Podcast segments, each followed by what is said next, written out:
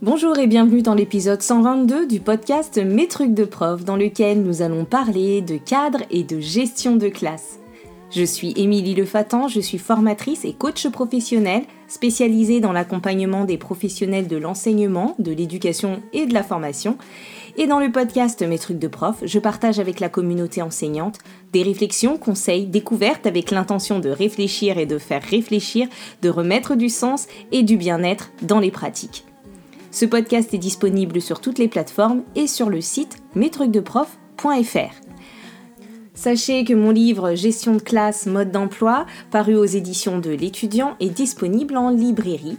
Et si vous appréciez mon contenu et que vous aimeriez que je vous accompagne grâce au coaching ou de la formation ou de l'analyse de pratique ou du bilan de compétences, bref, rendez-vous sur mestrucsdecoach.fr. Ce matin, j'échangeais avec Delphine Bert, qui est formatrice pour adultes dans un autre cadre que l'éducation nationale, et parmi les divers sujets que nous avons évoqués, nous en sommes venus à parler de la question du cadre. Et on était toutes les deux d'accord pour se dire que ben, cette question du cadre concerne un peu tout le monde et qu'elle est assez récurrente et importante. Et comme j'y consacre 90 pages dans mon livre, euh, je me suis dit que je pouvais bien vous en faire un épisode. Donc quand on pense euh, cadre, on pense assez promptement euh, aux règles et aux règlements, et je vous ai déjà d'ailleurs parlé de cela dans l'épisode 41 sur les règles, les lois, la loi et les codes. On pense aussi euh, à la gestion des comportements, ça je vous en ai parlé dans l'épisode 43, à la gestion des conflits, épisode 10, 14 et 108, à la, à la bienveillance, épisode 78. On pense aussi à la question de l'autorité, et ça je me rends compte que j'ai pas d'épisode à vous proposer, mais je me le note. Mais le cadre, c'est aussi une question de relation, c'est aussi une question de congruence, c'est aussi une question de limite et d'autorisation. Et euh, finalement, pour créer des conditions de travail et d'apprentissage optimales, nous avons besoin de créer un cadre, nous avons besoin de l'instaurer, de le clarifier, nous avons besoin de le faire vivre et surtout, surtout, euh, de l'incarner. Et cette question va bien au-delà de la classe, hein. c'est valable quand on enseigne dans une classe, mais c'est aussi valable quand on dirige une équipe, c'est aussi valable quand on forme dans un groupe, et c'est valable dans toute situation où on va manager des personnes, où on va gérer du, du, monde. On a besoin d'instaurer et d'incarner son cadre, et c'est ce dont on parlait ce matin avec Delphine. Le cadre, ce n'est pas forcément quelque chose de rigide ou quelque chose de strict, c'est pas non plus forcément des interdits, et au contraire, c'est même euh, aussi un ensemble d'autorisations. Le cadre, c'est finalement tout ce qui va régir le fonctionnement d'une classe ou d'un groupe, euh, etc. Et puis, euh, la rigidité ou la fermeté de ce cadre, elle va aussi se penser eh bien, en fonction du contexte et de la situation. Euh, je vais pas avoir par exemple le même cadre pour gérer 4 personnes que pour gérer 40 personnes, ni le même cadre dans un lieu clos comme une classe ou dans un champ au milieu des champs ou dans un champ près d'une route ou sur un lieu public bondé je ne vais pas avoir euh, le même cadre euh, selon mon intention pédagogique, selon là où je veux emmener mes élèves, selon l'attitude que j'attends euh, de mes élèves, et aussi selon le moment de la journée, selon mon état de fatigue, selon les exigences du moment, etc. Donc vraiment, il y a cette idée que le cadre, euh, il est euh, mouvant, il peut changer en fonction du contexte, il va changer en fonction de la personne que vous êtes, en fonction de ce qui est important pour vous, de votre façon de gérer, en fonction de la constitution de votre groupe, bref, en, en fonction de tout un tas d'éléments. Et c'est pour ça que c'est important de pouvoir se situer soit par rapport au cadre, par rapport au cadre qu'on exige de nous et par rapport au cadre qu'on souhaiterait avoir et par rapport au mode de fonctionnement qu'on a envie d'avoir. Donc je disais qu'il fallait incarner ce cadre, c'est-à-dire que quand on dit incarner, c'est vraiment entrer dans le cadre, c'est vraiment être le cadre. Incarner, ça veut dire entrer dans un corps, entrer dans la matière, et, donc derrière incarner le cadre, il y a vraiment cette idée de le représenter et d'être le cadre, en tout cas d'être le ou la garante euh, de ce cadre, et surtout derrière tout ça, au final, derrière cette idée d'incarner le cadre, il y a une idée de congruence. C'est-à-dire que toi-même, euh, tu vas devoir incarner ce cadre, tu vas devoir te comporter et faire et dire les choses en accord avec le cadre. Et donc sans vouloir euh, plagier Gandhi, j'ai envie de dire que ben, soit le cadre que tu veux voir dans ta classe, dans ton équipe ou dans ta formation. Mais pour incarner ce cadre, eh bien il faut le connaître, ce cadre. Il faut en connaître euh, les contours, en connaître les limites, euh, savoir où il commence et où il s'arrête et quelle forme il a. Alors vous allez me dire, euh, bien sûr, vous le connaissez le cadre, vous connaissez le cadre institutionnel, vous connaissez vos devoirs, vous connaissez le règlement de l'école, vous connaissez aussi les règles de la classe que vous avez établies avec vos élèves, vous connaissez les codes, vous connaissez la politesse, etc.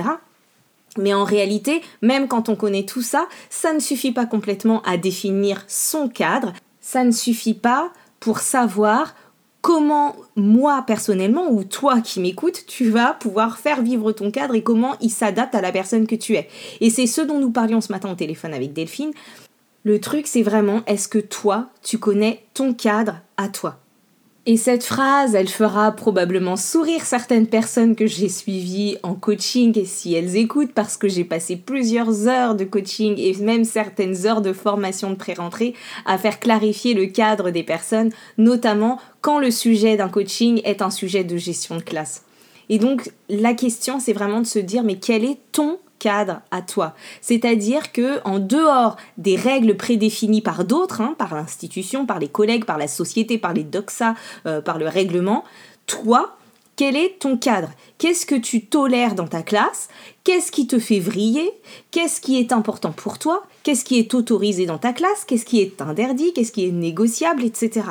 Et pourquoi c'est important? Parce qu'en fait, c'est ce qui va te permettre un, ben, d'arbitrer et de prendre rapidement certaines décisions, et deux, ben, de rendre ces, règles euh, de connivence explicites pour les élèves parce que ce qui est valable dans ta classe ne l'est pas forcément dans la classe de l'année dernière ou avec le prof de l'autre matière, etc.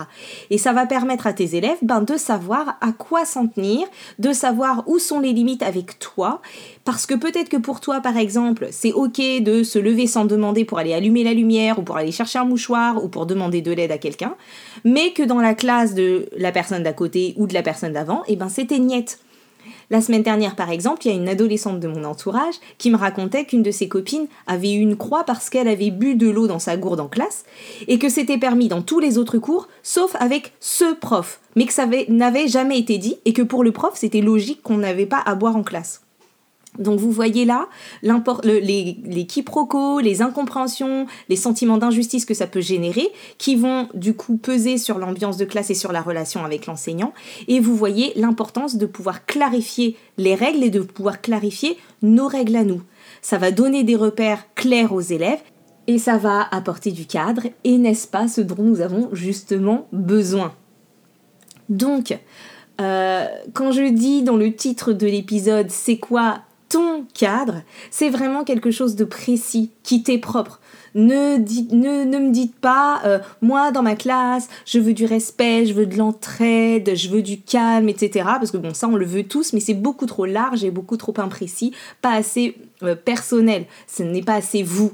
Si je suis un élève, euh, comment je fais moi pour savoir précisément ce que ça veut dire pour toi, le respect? Parce que ben, pour Monsieur Bidule l'année dernière, le respect c'était de rester debout pendant 5 minutes quand on entre en classe. Pour Madame Machin, c'était de la vous voyez alors que tel autre prof euh, ne, ne, le souhaite pas spécialement. Dans la classe de ma maîtresse Martine de petite section, c'était de dire s'il vous plaît euh, à chaque fois qu'on demandait quelque chose. Euh, et puis pareil pour le calme. Hein. Le calme dans le cours de français, c'est chuchoter. Le calme dans le cours de maths, c'est interdiction de parler. Donc en fait, toi, à toi, c'est quoi ton cadre? Comment ça se passe dans ta classe? Et qu'est-ce que tu attends? Et qu'est-ce que tu acceptes? En formation et en coaching, je donne souvent euh, l'exemple des toilettes. Et je suis désolée par avance si je vous, vous l'avez déjà entendu, euh, parce qu'en plus, avec plus de 120 épisodes, euh, je commence sûrement à radoter. Donc, l'exemple des toilettes. Si je te demande à toi qui écoutes, quel est ton cadre par rapport aux toilettes? Comment ça se passe par rapport aux toilettes dans ta classe? Qu'est-ce que tu vas me répondre? Est-ce que les élèves ont le droit d'y aller ou pas? Allez, si je laisse quelques secondes pour réfléchir rapidement dans ta tête. J'imagine que du coup tu as imaginé une réponse comme un mois dans ma classe on peut y aller ou moi dans ma classe on ne peut pas y aller. Une fois avec une coachée on a passé je pense 30 minutes à fixer le cadre des toilettes parce qu'en réalité ce n'est pas si binaire que ça et que ce petit détail de est-ce que je dis oui ou non pour aller aux toilettes peut mettre à mal toute notre congruence, notre fiabilité et notre gestion de classe. Par exemple si vous me dites euh, moi dans ma classe les élèves ont le droit d'aller aux toilettes quand ils veulent. Ben, je vais vous interroger sur vraiment quand ils veulent. Par exemple, euh, s'ils ont envie d'y aller alors qu'ils y sont allés il y a 30 secondes, ils peuvent y retourner. Est-ce que si, euh, quand tu es en train de donner les consignes, ils peuvent y aller quand même? Et au final, en cherchant dans les cas, ça va finir. Donc, en fait, non, ils peuvent pas vraiment y aller quand ils veulent. Et comment tu sais que c'est le moment où ils peuvent y aller ou le moment où ils peuvent pas y aller? Et comment eux, ils savent s'ils peuvent demander ou pas, si c'est le moment ou pas?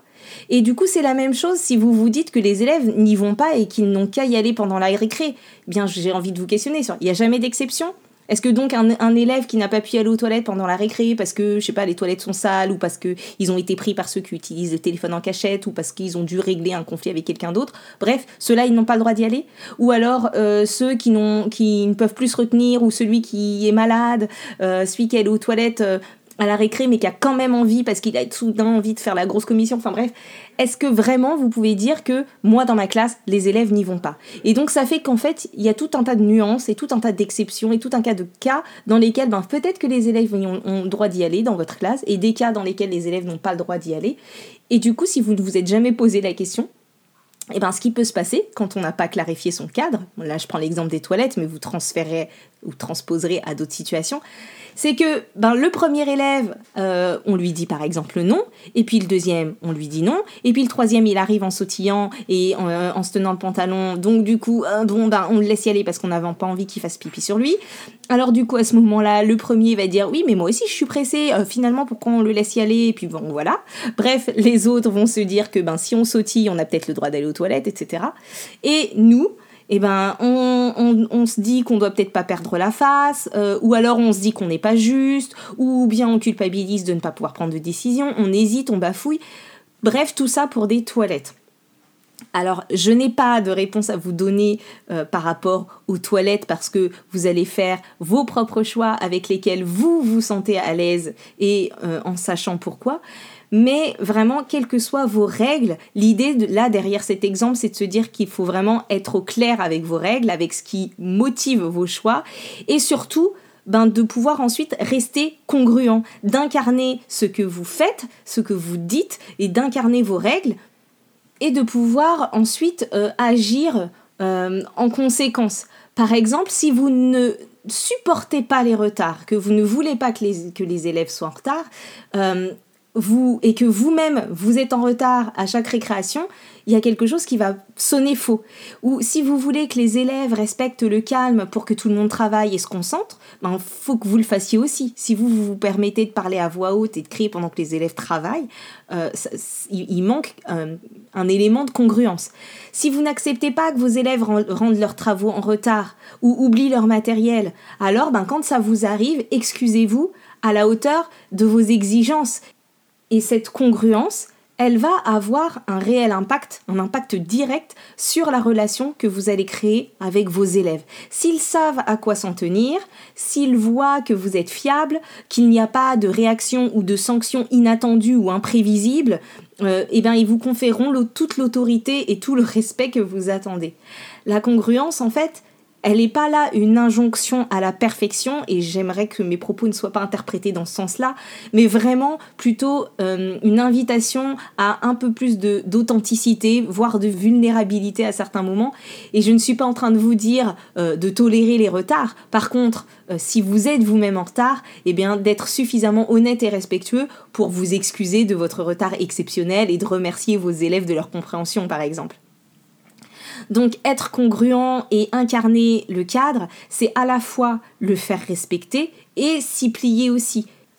Parfois, c'est être capable de le faire évoluer. Et tout cela, ben, c'est une question de flexibilité, de posture et de relation, de rapport à la règle.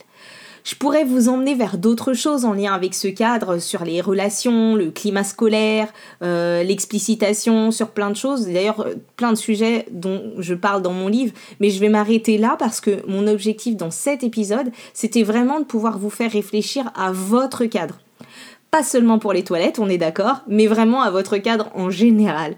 Donc prenez euh, de quoi écrire et posez votre cadre euh, en reprenant peut-être les questionnements de cet épisode. Voilà, j'espère en tout cas que cet épisode vous aura à minima fait réfléchir, peut-être donné quelques pistes, et vraiment je serai euh, très friande de vos retours que vous pouvez me faire en commentaire ou en message privé sur les réseaux sociaux, Instagram, Facebook, LinkedIn en m'envoyant un mail à contact@mestrucsdeprof.fr. Mais surtout, si vous appréciez mon contenu, eh bien laissez-moi 5 étoiles et des commentaires sur les plateformes d'écoute. Je vous retrouve la semaine prochaine pour un nouvel épisode. Et oui, pour le moment, j'arrive à me tenir à ce rythme et je peux me permettre de vous dire aujourd'hui la semaine prochaine. Et d'ici là, prenez soin de vous. Bye bye je viens de faire le montage de l'épisode 123 que j'ai enregistré il y a quelques semaines avec Charlène Cifre. Et en fait, c'est dans celui-là que je vous parlais déjà des toilettes. Donc vous allez le réentendre une prochaine fois.